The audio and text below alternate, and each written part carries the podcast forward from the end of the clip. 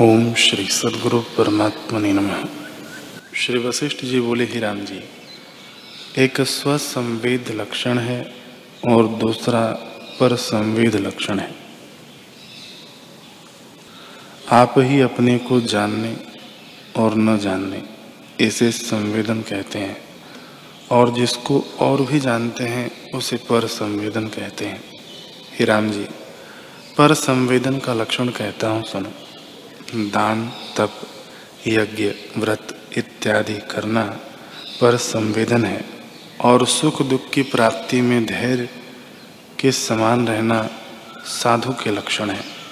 महाकर्ता, महाभोक्ता और महात्यागी होना तथा क्षमा, दया इत्यादि साधु के लक्षण हैं, ज्ञानवान के नहीं।